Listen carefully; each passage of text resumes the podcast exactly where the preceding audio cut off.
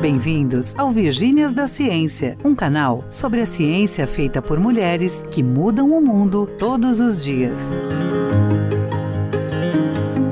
Aqui começa a liberdade de pensamento. Onde quer que você esteja, venha conhecer mais sobre as verdades da ciência. Olá, ouvintes! Esperamos que vocês estejam bem e que todos estejam se cuidando para que se protejam contra a pandemia. Sejam muito bem-vindos a mais um programa das Virgínias da Ciência. Hoje entrevistamos a incrível professora Patrícia Shakur Brum, que vai nos contar por que o exercício físico é tão importante e quais os benefícios que ele produz no nosso organismo.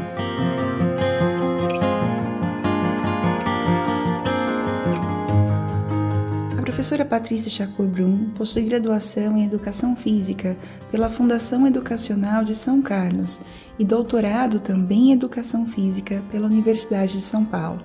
Fez pós-doutorado em Fisiologia Celular e Molecular na Universidade de Stanford, Califórnia, Estados Unidos, e em Fisiologia do Exercício na Universidade Norueguesa de Ciência e Tecnologia Trondheim, Noruega, onde retornou como professora convidada. A Patrícia é professora titular da Escola de Educação Física e Esporte da Universidade de São Paulo, membro da coordenação da área da saúde da FAPESP, a Fundação de Amparo de Pesquisa ao Estado de São Paulo, e pesquisadora 1A do CNPq.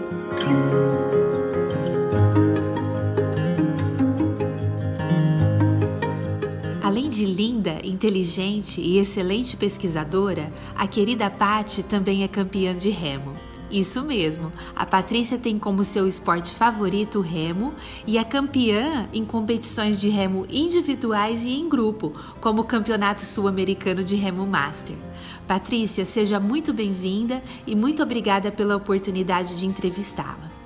Pati, sua linha de pesquisa é fisiologia do exercício físico e você estuda as adaptações cardiovasculares e musculoesqueléticas que ocorrem com o treinamento físico. Seus projetos de pesquisa mais recentes abordam os efeitos do treinamento físico na insuficiência cardíaca e no câncer. Conte um pouquinho para os nossos ouvintes sobre o trabalho que vocês estão desenvolvendo. Primeiro lugar, eu gostaria muito de agradecer vocês, Virgínias, pelo convite, dizer que é uma honra estar aqui e falar um pouquinho do que eu faço e da minha experiência. É, de fato, eu estudo os efeitos do exercício físico nas doenças crônicas não transmissíveis. Por que, que isso é importante, né? Porque a inatividade física, o sedentarismo, eles são fatores de risco para a saúde populacional e para o aumento da incidência dessas doenças crônicas, dentre elas a insuficiência cardíaca e o câncer.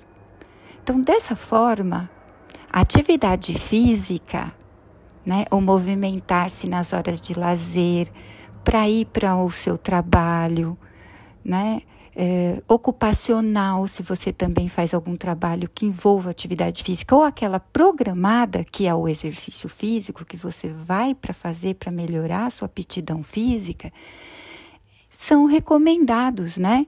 Para prevenção, para terapia de doenças crônicas não transmissíveis como essa. No entanto, o que, que é a, a vocação do meu laboratório? É estudar os mecanismos envolvidos nos benefícios do exercício físico sobre essas doenças.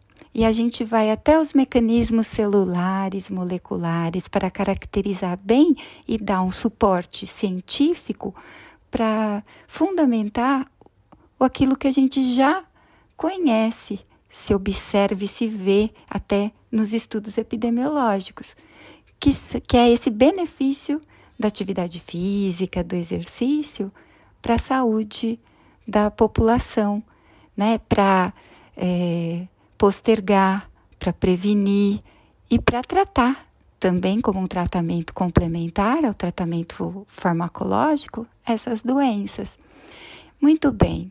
Quais são os impactos positivos, por exemplo, do exercício físico é, nos no sistemas como um todo biológico. A gente sabe que o, o, o exercício físico ele tem um efeito enorme, sistêmico, e ele melhora muito a saúde cardiovascular, é, ele melhora a função de vários órgãos e sistemas, músculo esquelética, né? Então ele tem um impacto biológico muito bom.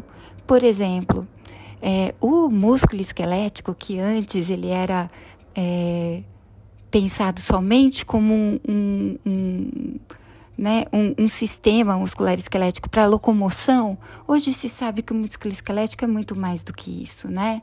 O músculo esquelético ele é muito importante, né, porque ele, ele guarda substratos energéticos que são as proteínas, que são muito importantes também, né, para suporte nutricional.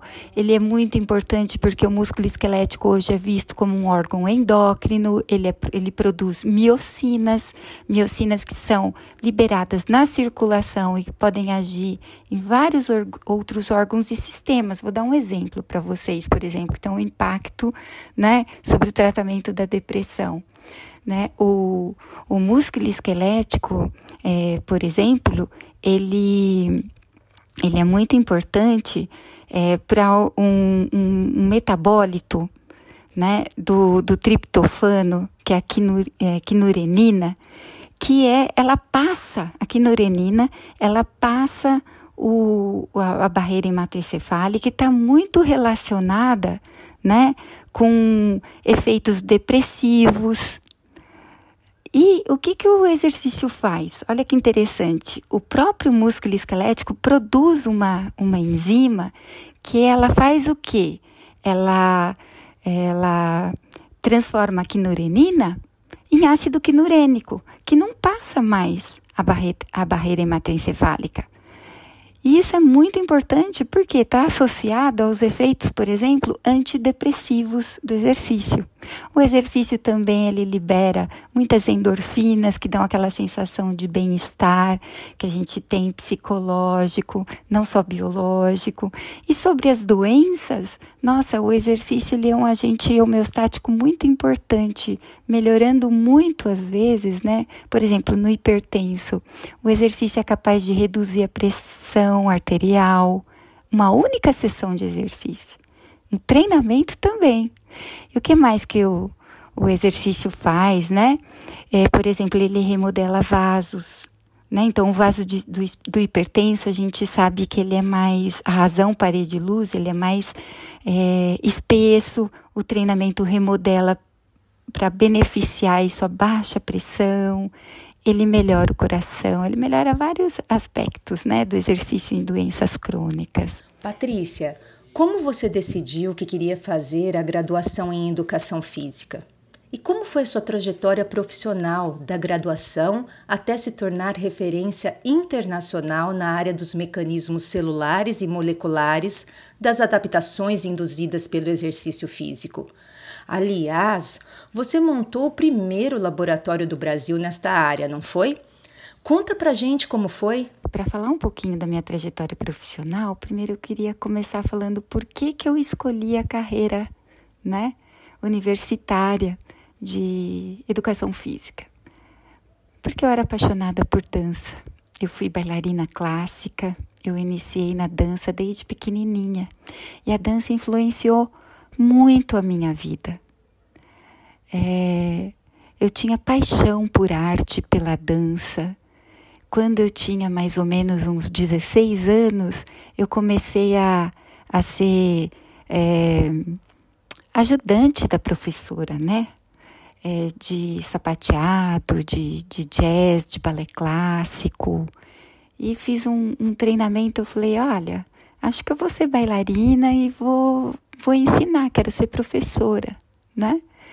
Eu tinha uma vocação muito grande pela parte, é, pela área de biologia, Hoje, refletindo um pouco, eu acho que qualquer carreira na área de biológicas eu ia ficar muito feliz, sabe? Porque eu gosto demais de tudo que envolve aspectos biológicos, assim, da, da, da nossa área, né? Muito bem.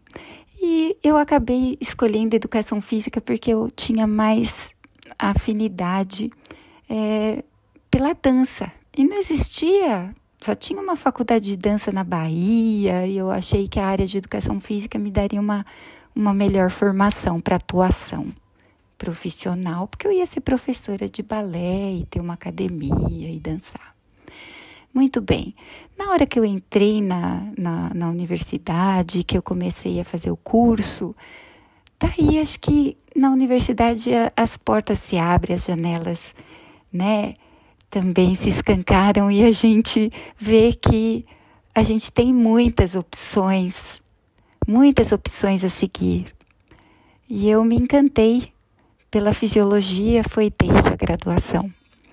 Então eu vi que, por exemplo, é, educação física era muito mais do que simplesmente o que eu queria, que era dar aula ou ser professora de, é, de dança. Tinha várias, várias opções para mim. Hoje, por exemplo, um profissional de educação física ele pode atuar né, em várias áreas, desde de escola, se ele fizer licenciatura para trabalhar com com crianças, atuar em escola. O profissional de educação física pode trabalhar em academias, ser personal, trabalhar também, é um profissional da área de saúde, trabalhar em hospitais, trabalhar em empresas, né? Promovendo saúde, tem a área voltada para a saúde, tem a área voltada para o esporte de alto rendimento. Então, tem os profissionais, a gente tem o bacharel em educação física, o, a licenciatura em educação física e temos também o bacharelado em esporte, que é quem vai trabalhar com o esporte de alto rendimento, com preparação física de atletas, é, ou vai trabalhar, né? É, como técnico, ou vai trabalhar com no, no esporte de alto rendimento, na organização de eventos, no gerenciamento. Então, tem, tem várias áreas que o profissional formado em educação física, esporte e o licenciado podem trabalhar. Muito bem. A janela se abriu, as portas também. Me apaixonei por fisiologia. E assim que eu, que eu terminei, finalizei a minha graduação, eu tive vontade de é, procurar é, ir além e fazer uma pós-graduação em fisiologia do exercício. E daí eu, eu quis pro, procurar na, na universidade é, quem trabalhasse com, com fisiologia e que pudesse me auxiliar na preparação, uma melhor preparação física para profissionais de dança. Então eu fiz, eu procurei em Rio Claro, procurei em Campinas, procurei em São Paulo e daqui e vim para São Paulo, né? Eu sou do interior, eu estudei em São Carlos e daí eu vim para São Paulo e vim para a USP e daí eu uh, encontrei o meu futuro que foi meu meu orientador, né? Que foi o professor Carlos Eduardo Negrão, que olhou para mim e falou assim: Olha, eu gosto muito de fisiologia do exercício, mas não tenho interesse em dança. Mas se você gostar de fisiologia, eu posso te dar uma oportunidade de treinamento em fisiologia do exercício. E eu estou precisando de pessoas na parte de fisiologia experimental para estudar regulação da pressão arterial, hipertensão. E eu disse: Ah, ótimo.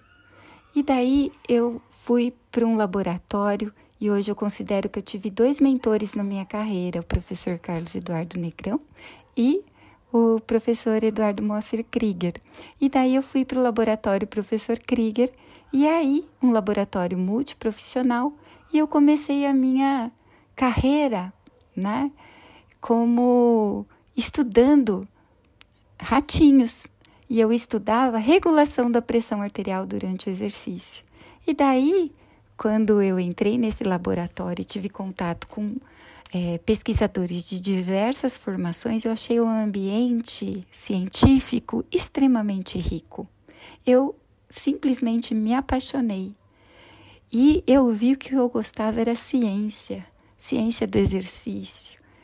E o meu projeto que era estudar os ratinhos, treinar, estudar balanço autonômico neles pós-treinamento, estudar as adaptações do fisiológicas ao exercício, regulação da pressão arterial. Aquilo me preencheu, me fez os olhos brilharem e até hoje eu sou apaixonada pelo que eu faço, né? E então eu, eu fiquei dois anos antes de entrar no mestrado fazendo estágio, né? Trabalhando à noite para poder é, me manter em São Paulo e poder fazer a minha pós-graduação. Daí eu ingressei no mestrado, como eu estava muito adiantada e já tinha feito vários cursos e tal, eu acabei passando direto para o doutorado e ingressei na universidade na época que eu ainda nem tinha terminado a minha pós-graduação. E depois, na minha trajetória profissional, foi acabei o meu doutorado. Eu quis fazer um pós-doutorado fora. E daí eu falei, eu pensei comigo, eu tenho uma boa formação em fisiologia integrativa, agora eu quero entrar dentro da célula, eu quero estudar mecanismos celulares e moleculares relacionados né, aos benefícios do exercício. E eu escolhi a Universidade de Stanford é, para estudar sinalização adrenérgica com o professor Brian Kobilka, que eu tive a honra de conhecer uma pessoa maravilhosa que me auxiliou muito, me deu conselhos muito bons, uma pessoa muito modesta, séria, um cientista que ainda ia, né, um chefe de laboratório que lá nos Estados Unidos conseguia conciliar, ainda ia para a bancada de vez em quando. E ele tive a honra de trabalhar com ele e ele recebeu o Prêmio Nobel em Química em 2012. Então eu tive um treinamento maravilhoso, eu tive muita muita sorte de estar nos laboratórios e ter recebido os treinamentos dos meus é, orientadores e mentores, né? E depois eu voltei a FAPESP sempre me ajudou muito. Eu, eu ganhei um, um, um jovem pesquisador na FAPESP, eu já estava vinculada à universidade, então eu, isso fez com que eu conseguisse, dentro da escola de, de educação física, montar um laboratório que iniciasse uma linha de pesquisa em fisiologia celular e molecular, que foi a primeira na, na, na, na escola de educação física e posso dizer que pioneira no Brasil, porque a gente começou a estudar as adaptações celulares e moleculares do exercício nas doenças, né? Com parcerias, com colaborações. E, e eu consegui montar meu laboratório. Eu tive muita ajuda no início para conseguir fazer os experimentos, até eu conseguir montar a estrutura do zero lá na escola de educação física e que foi muito muito legal, foi muito bom e é muito assim dá muito trabalho, mas é muito é uma, uma experiência enriquecedora quando você consegue construir seu laboratório, sabe? Peça por peça. E, e a gente valoriza muito cada equipamento que chega, a, a reforma elétrica, tudo a gente aproveita muito quando a gente começa. E foi um orgulho muito grande contribuir com um, dentro da área de educação física, trazendo essa parte mais celular e molecular. Patrícia, muito obrigado por você dividir a sua trajetória conosco. Isso é muito importante porque mostra às nossas ouvintes que temos muitas possibilidades, que nós podemos fazer escolhas e que quando alguma coisa que a gente deseja não dá certo, novas portas e novos caminhos de possibilidade vão se abrir. E que nós temos que manter a nossa mente sempre aberta para essas outras possibilidades e que nós podemos nos apaixonar por coisas que a gente não conhece ainda. Mas, Pati, você é uma das raríssimas pesquisadoras com o título de professora e titular e bolsista de produtividade de pesquisa 1A do CNPq na área de educação física no nosso país. Você pode assim, discutir com a gente um pouco sobre os fatores? Uh, existem poucas mulheres na área de educação física na pesquisa, por exemplo? eu me tornei é, professora titular, né? É, em fisiologia, na área de fisiologia do exercício, e, e foi recente até, 2018. Há 16 anos nós não tínhamos cargo de titular na nossa instituição disponíveis para o meu departamento. Então, quando apareceu a oportunidade, eu me inscrevi né, no, no concurso. Eu acho que foi muito importante para a instituição, é, muito importante para as mulheres pesquisadoras também. É, atualmente, eu sou a única professora titular mulher na, na minha instituição. Eu acho que isso é muito importante para as docentes mais jovens, para as pesquisadoras, para que elas tenham um, um, exemplo a seguir, saber que, poxa, eu, eu também posso chegar lá, né? A professora titular, é importante essa representatividade, né? Das mulheres. E, e eu sou a terceira professora é, titular na instituição né? E deixa eu só falar um pouquinho da instituição. A instituição, a Escola de Educação Física, quando ela veio para uh, o campus né, da, da USP em 1975, mas ela é uma instituição que tem seu início em 1934. Então, ela faz aniversário junto com a Universidade de São Paulo, né? E eu sou a terceira professora titular na instituição. A primeira foi uma professora que era médica, a professora Maria Augusta, depois a professora Maria Tereza, ambas aposentadas, e eu sou a, a terceira, né? Então é, é muito importante para uma instituição que tem tantos anos ali, né? De, da Universidade de São Paulo, dentro da Universidade de São Paulo também. É, e outra uh, conquista que eu acho que é, que é importante é, para as mulheres é nós termos uma uh, bolsistas produtividade né, no, uh, no CNPq. É, como que é né, a distribuição de bolsas? Quantas bolsas nós temos na, na área de pesquisa de educação física? São 95 bolsistas produtividades. E daí vem a pergunta: quantas delas são mulheres, Patrícia? 19, ou seja, 20% das, das bolsistas produtividade na área de educação física hoje no Brasil são mulheres. Tá, então, mas a gente tem os diferentes níveis, um A, um B, um C, um D, dois. E como que é essa distribuição de, né, dentro dessas 19? 10 são pesquisadoras 2, então a, a maioria. 6, um D. Nós temos uma pesquisadora 1C, uma um B e uma um A, que, que vem a calhar de ser, de ser eu, né? Uh, essa pesquisadora. Mas é, por que, que será que a gente tem poucas pesquisadoras, né, bolsistas no, do CNPq? É, essa é uma boa pergunta. Eu acho que assim a área de, de educação física ela se iniciou, por exemplo, é, com duas escolas militares que só aceitavam homens.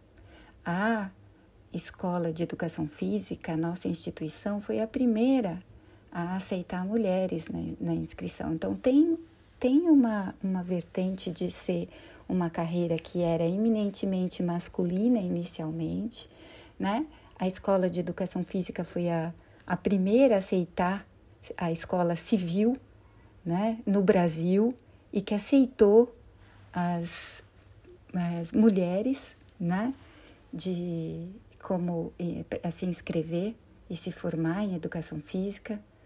É, e, e tem também é, o fato de que é, talvez, isso a gente teria que fazer um estudo, será que as mulheres pedem menos bolsa produtividade no CNPq?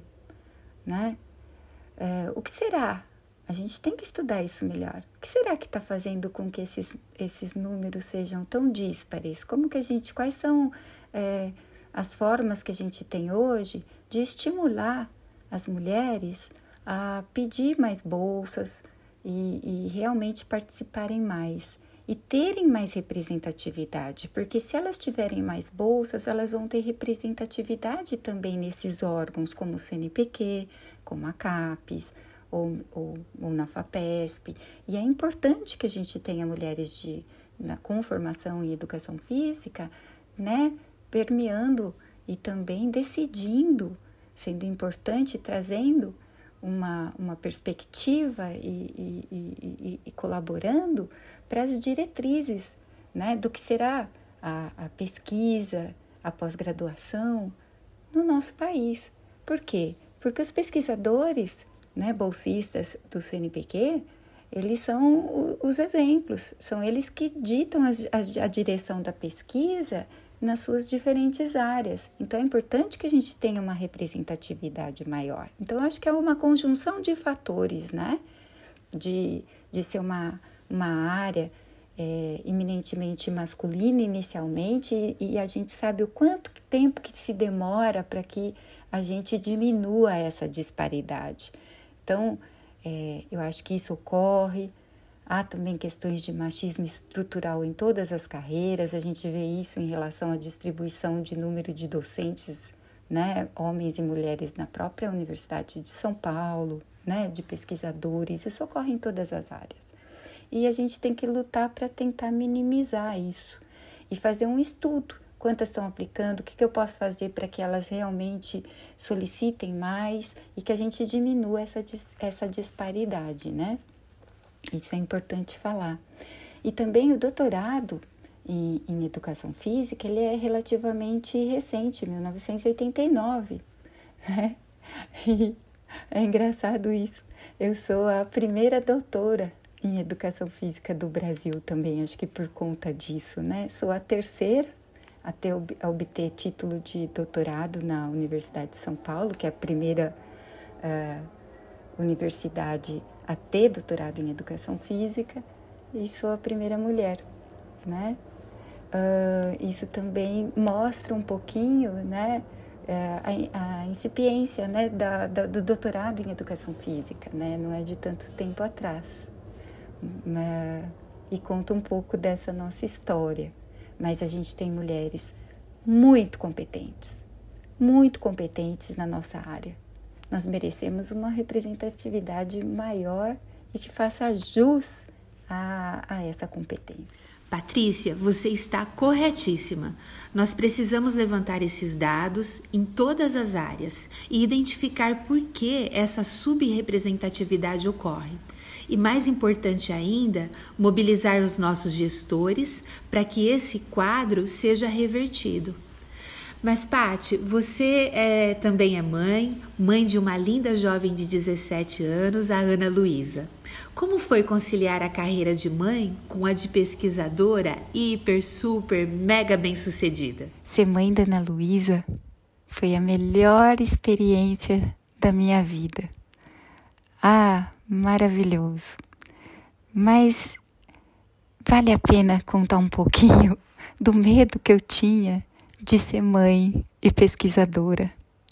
Sabe o que eu ouvia, assim, da, das pessoas no, no trabalho, na universidade, no, né, das pessoas que com quem eu conversava sobre maternidade, né? Eu lembro que eu escutei assim de um professor, olha, se você quiser ser bem-sucedido em pesquisa, não seja mãe. Filho atrapalha a carreira da mulher. Se você quiser ser bem-sucedida, você não tenha filhos.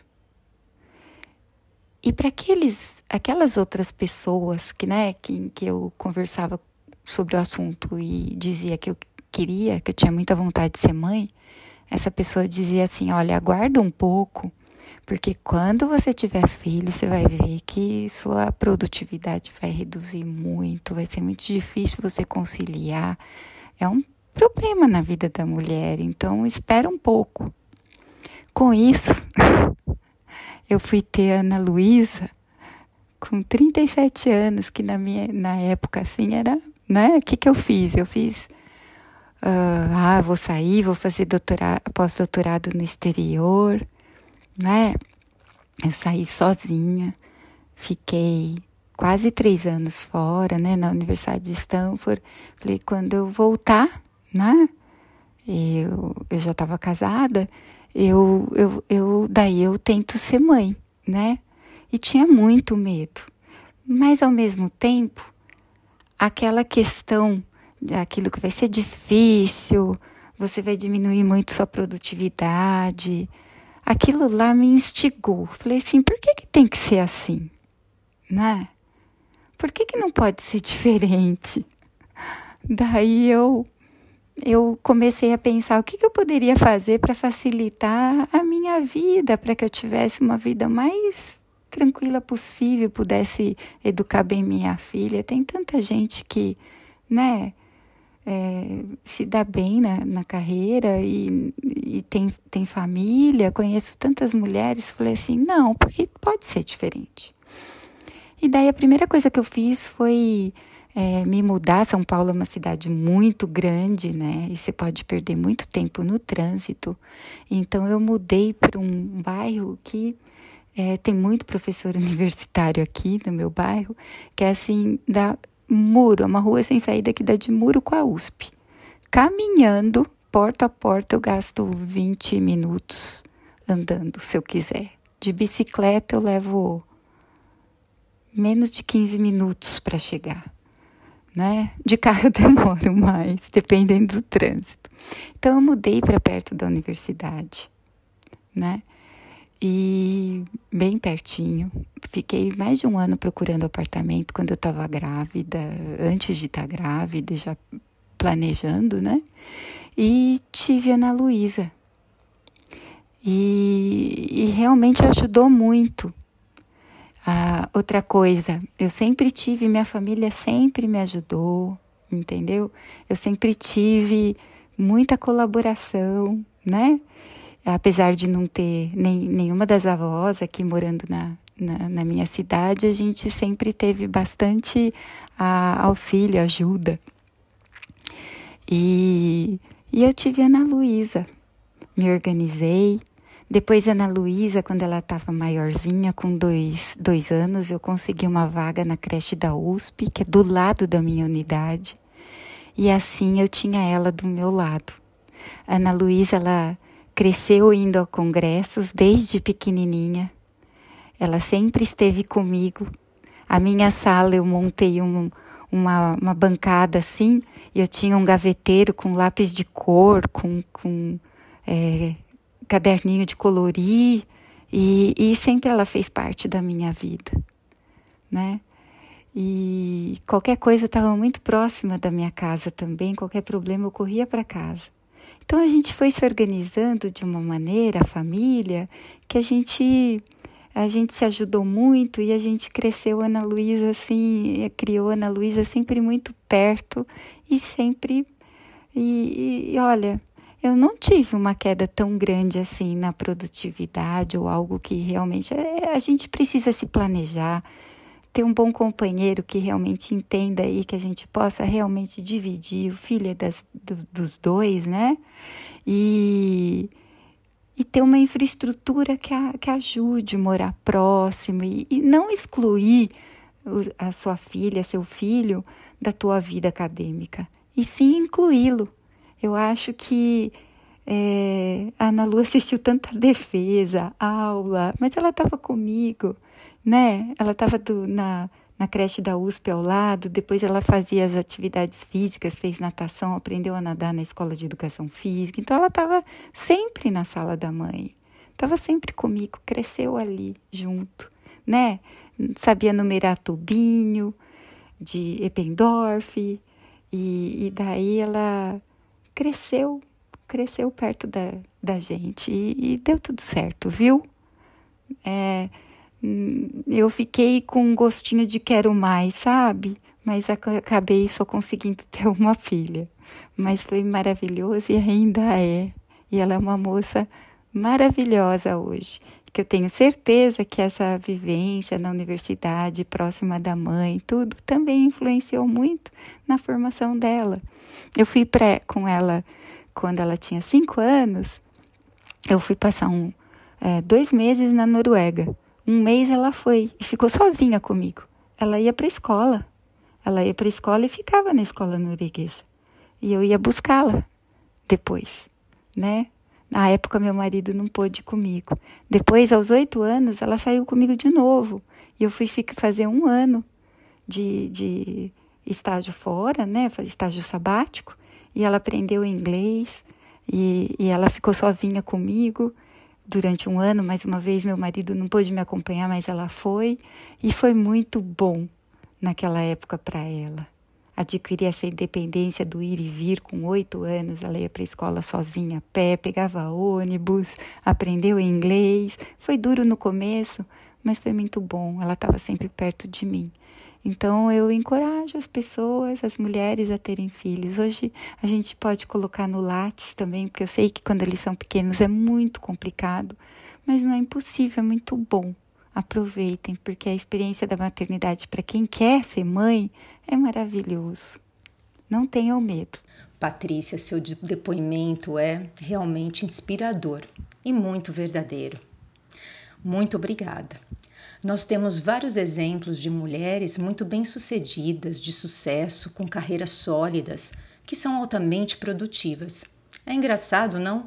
Porque a gente pode pensar que essas mulheres são mais produtivas que seus pares do sexo masculino, já que elas conseguiram criar os filhos, manter a rotina da família e da casa, tarefa que alguns pesquisadores altamente produtivos nunca desenvolveram ou se envolveram de maneira menos ativa. É, acho que agora eu mostrei todo o meu lado e o e a minha inspiração para o empoderamento feminino, que é a bandeira aqui das Virgínias da Ciência, né? É, Patrícia, a gente sempre pede para que as nossas convidadas deixem uma mensagem para jovens mulheres que desejam seguir a carreira profissional ou qualquer outra carreira e que querem ser independentes. Qual é a sua mensagem para gente? Eu eu já estou assumindo que essas jovens mulheres elas têm vocação e gostam muito de ciência e pensam realmente na carreira acadêmica. É preciso gostar, é preciso fazer o, o que a gente gosta, ter vocação, ter brilho nos olhos, né? Para a gente ser feliz e, e os problemas eles acabam se, minimizando quando a gente realmente é muito satisfeito com aquilo que a gente faz. Né? É, com relação às mulheres que querem seguir uma carreira profissional, é importante que desde a sua formação, lá na pós-graduação, elas pensem não só no seu treinamento científico, mas que elas façam um exercício de planejamento e de carreira profissional. Aonde que eu quero estar? daqui tantos anos? O que eu quero fazer? Aonde eu quero chegar? E fazer um planejamento, sabe, para conciliar, né, a vida profissional com a vida pessoal e ver realmente aonde a gente quer chegar e como que a gente vai fazer para alcançar isso é muito importante, né? Inclusive para a gente se organizar. Todas as vezes que eu saí, por exemplo, para fora do Brasil para estudar, eu não cons... eu tive que ir sozinha. A segunda vez eu fui com a Ana Luísa, que foi bem melhor. Mas às vezes a gente assim tem que fazer um planejamento e ver o que, que é possível, né, para que a gente se organize melhor. Mas sempre é importante a gente se organizar, a gente planejar com antecedência. Eu acho que mentores são muito importantes. Então tenha um mentor, uma mentora, né? que te uma pessoa eh, que você realmente confie, não só para o seu treinamento científico, mas para conversar sobre carreira, sobre futuro, que te ajude a se colocar, que te dê conselhos, conselhos não interessados no benefício daquele pesquisador, mas pessoas que realmente te auxiliem pensando em você, na tua carreira, na sua colocação no futuro, né? E é importante, dentro da, da onde você, conhecer muito bem aonde você quer estar, né, um departamento, uma unidade ou um, uma universidade, qualquer local, ver como é que é aquele ambiente e se preparar para ele, para as dificuldades que nós enfrentamos, né? E ter uma rede. Eu acho que é muito importante uma rede de colaboração, é, inclusive de outras mulheres. Né? A palavra aqui é sororidade, é essa ajuda mútua de mulheres, né? De experiência, porque a experiência das mulheres dentro da carreira, dentro de uma instituição, pode ser muito, difer muito diferente de um docente ou de um pesquisador homem. Então é importante a gente ter uh, uma pessoa ou um grupo de pessoas, de mulheres, cientistas ou que estão na carreira, que possam compartilhar suas experiências e que a gente possa se ajudar. Né? Eu acho que isso é importante. E o que, que é importante também? Olha, feche os olhos, nunca esqueça, nunca esqueça mediante as dificuldades, as barreiras, nunca esqueça o seu propósito que te levou até ali, né? Não, não deixa a chama apagar. Em frente, chegue lá, né? E tenha sempre, por isso que, que as pessoas, às vezes as pesquisadoras mais experientes, mais velhas que chegaram lá, né, são importantes que elas assumam algumas posições para você sempre olhar para elas e falar assim: olha, eu também vou conseguir, eu também vou. É, os tempos são difíceis, mas eu vou conseguir. Então, a sororidade, ajuda mútua, não desistam, sigam seus sonhos, sigam os, os seus planejamentos individuais e sejam muito felizes. Eu acredito demais em vocês né, jovens mulheres. Tenho muito orgulho de todas e sou muito feliz em, em ajudar várias jovens mulheres, né, que, que eu tive a oportunidade e tenho orgulho muito grande delas. Então, é, sigam, sigam em frente que vocês são fantásticas e têm um futuro maravilhoso à sua frente. Coragem, vamos embora.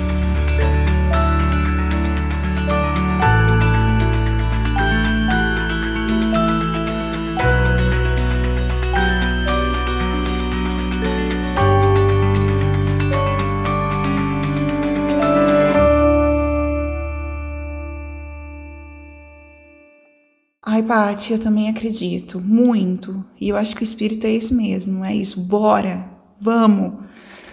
É, a gente tem que incentivar essas meninas a, a continuar mesmo com todas as diversidades. É, muito obrigada mesmo por essa mensagem forte e encorajadora. Isso é, é muito importante nesse momento que a gente está vivendo.